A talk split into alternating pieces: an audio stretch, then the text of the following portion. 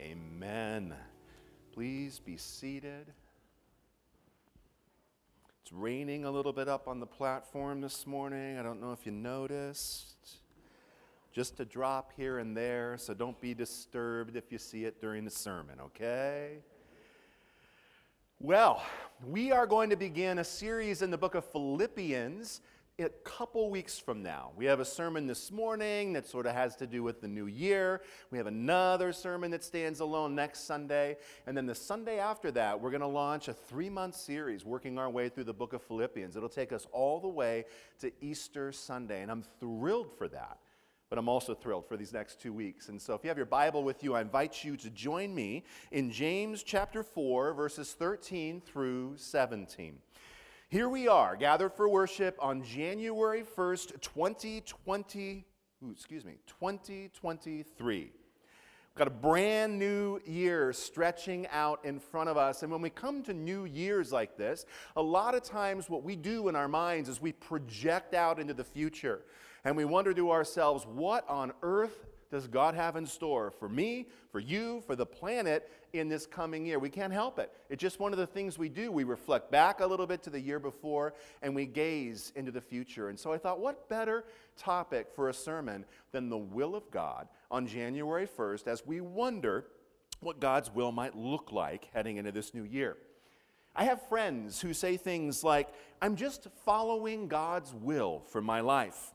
Or they say, I just knew it was God's will that I take this job, that I marry this woman, that I start my own business. They seem so much more sure of the will of God than I have ever been in my entire life.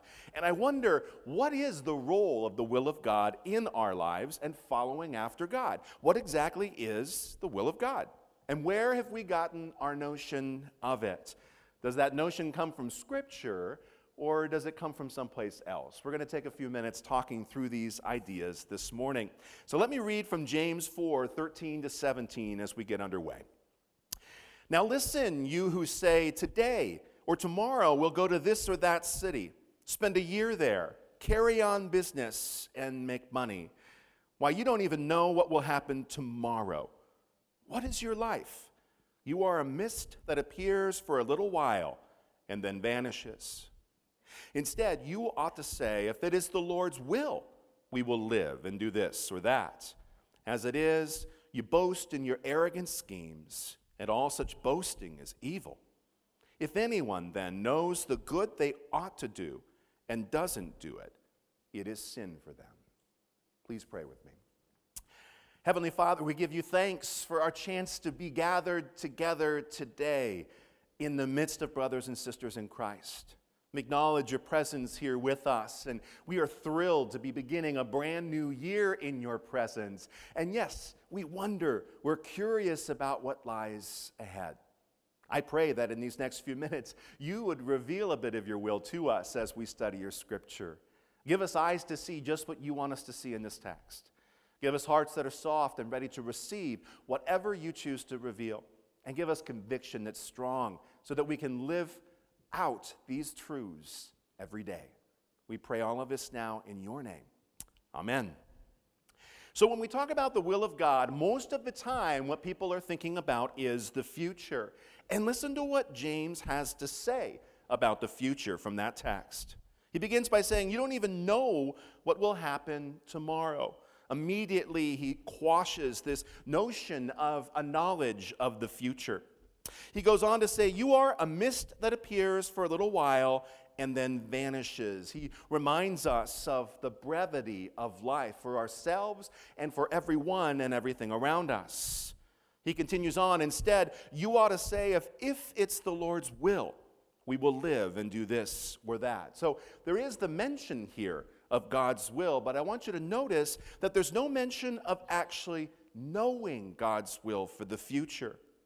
Instead, there's the idea of submitting to God's will, whatever it might be.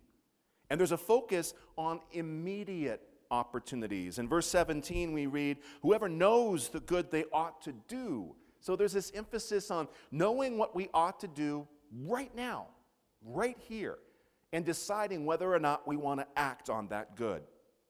Maybe the best way to approach this is to consider the conventional understanding of the will of God and then to compare it against the scriptural understanding. Let's do that. I'll start with the conventional understanding.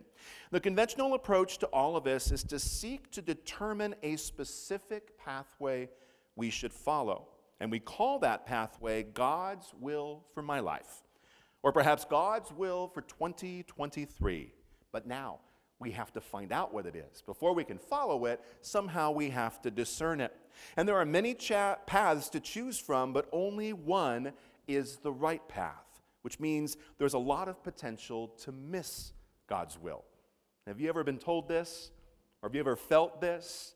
You're seeking after God's will, and in your head, you've got this idea that there's just a, a marked out pathway. And one step off of that marked out pathway, and you are completely outside of God's will. You are completely outside of God's plan, completely outside of God's grace, perhaps. And sometimes there can be a lot of anxiety that comes along with this. When I was younger, someone described to me that God's will is like driving down the freeway and He'll let you know when it's time to exit that freeway. The problem is, I always seem to be in the fast lane when my exit comes and I miss it altogether. And then I've got anxiety. Oh no, I'm out of God's will. How am I ever going to get back? How am I going to fight the traffic and get to the place where God wants me to be? That comes along with this conventional understanding of a single path and God hoping that we stay on that path. There's a special, special danger here for those who have walked with God for a while as well. If we've walked with God for a while, we begin to imagine that our present state of things must be God's will and that it'll always remain the same.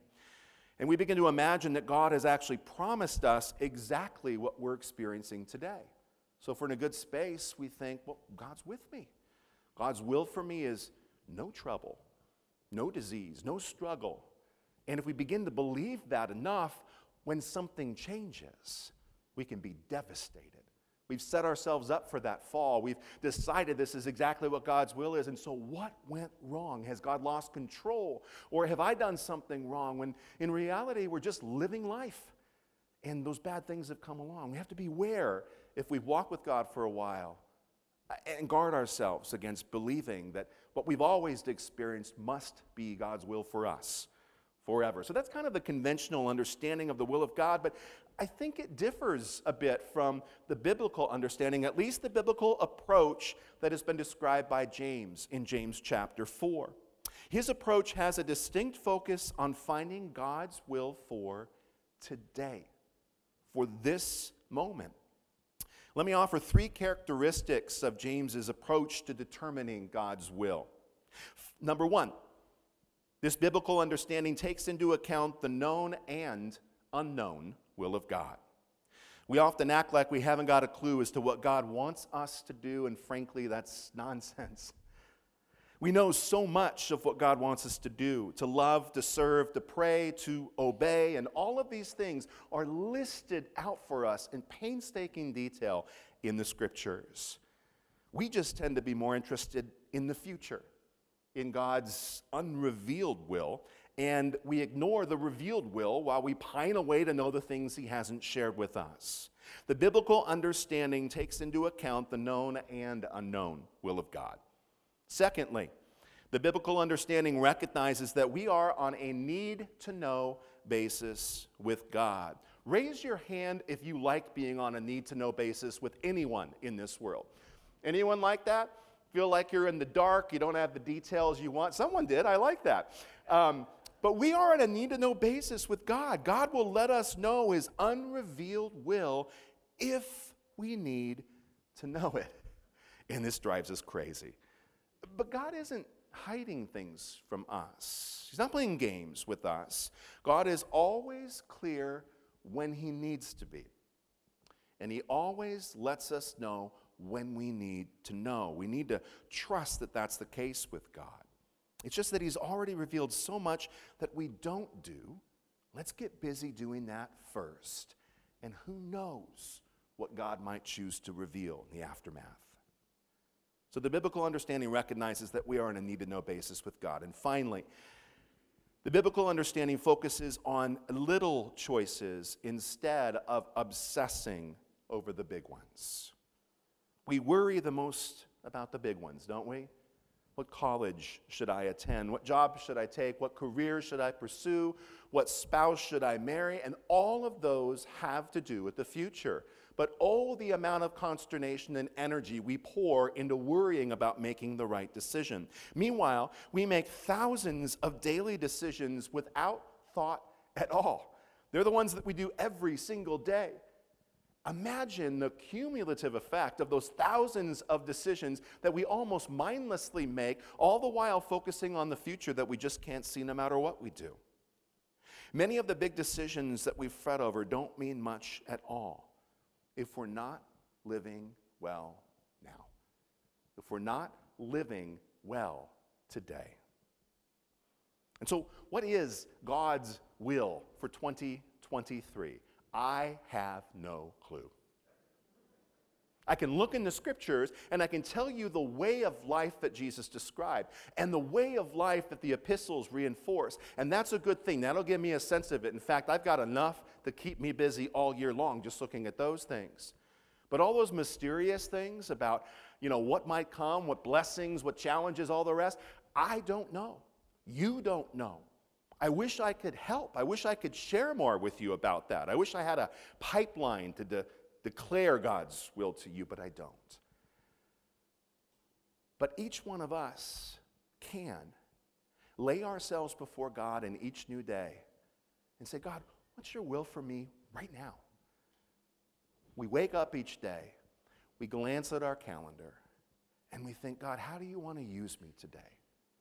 How can I be a blessing to others today? What does the way of Jesus look like as I live my life today? One day at a time. And then when you get to day number two of 2023, God, what does today look like? What do you want me to do? How can I be a blessing? And then another day, and another day, and another day. That's the way that we live out God's will. The will of God today. You could even go to the will of God this moment. That's the gracious opportunity we have at the beginning of every new year. Gazing into the future, dreaming a bit about it, what, what it might hold, but knowing that as we live out our faith, it's a day by day experience. The other side of that beautiful coin is that if we goof, if we blow it, if we miss our freeway exit, wake up next day and do it better. That's all it has to do with a loving relationship with the living God who reveals his will to us as we need it, all the while us living as beautiful blessings in this world because of what he's done in us. So don't miss what lies in front of you today because you are consumed with worry about the future. As we begin this new year together, I encourage you to pray for God's guidance, to read the scriptures and be serious about following them to seek the counsel of brothers and sisters in Christ, to look for the signs that the Holy Spirit provides, and to search your heart in the presence of the living God. What will this year bring? Certainly, blessings and guidance that come from our loving God. Let me pray for us now. Lord God, you are so good. And we don't want to be on a need to know basis. But you've given us so much to do in the meantime. I pray that you would free each of us from any anxiety that the future holds.